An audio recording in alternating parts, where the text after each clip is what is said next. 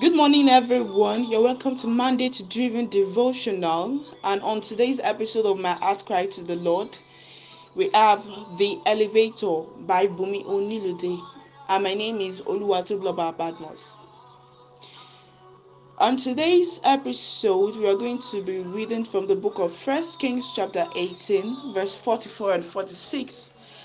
And it reads And it came to pass at the seventh time that he said, Behold, there ariseth a little cloud out of the sea, like a man's hand. And he said, Go up, say unto Ahab, Prepare thy chariots, and get thee down, that the rain stop thee not. And the hand of the Lord was on Elijah, and he gathered up his loins, and ran after Ahab to the entrance of Jezreel.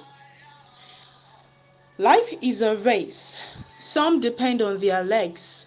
Men of prayer depend on their knees. Men that kneel are higher flyers. They don't come on track until their elevators come.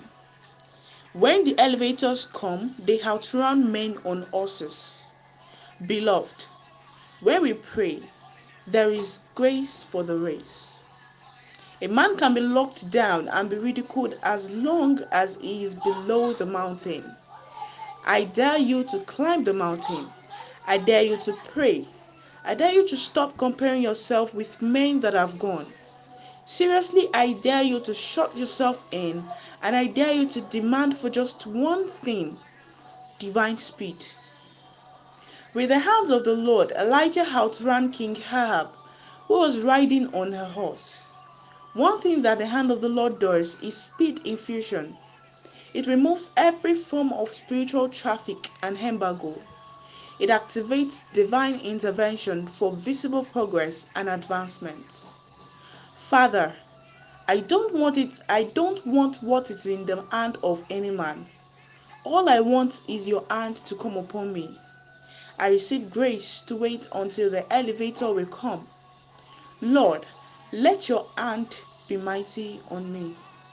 Lord, empower me for the race allotted to me. Jesus, infuse strength on me to cover grounds. Let there be speed for my journey. This is my heart cry to the Lord. You can make it yours too. Thank you for listening to today's mandate driven devotional. You can also join Bumi Onilude on our Blaze morning, 5:30 a.m. every day. And if you might also need to contact Bumi, probably you have a question to ask or one or two things to do, you can contact Bumi onilude at yahoo.com or you call 07010760308. I repeat 07010760308. Thank you and God bless you. I remain Oluwatobiloba Badmos.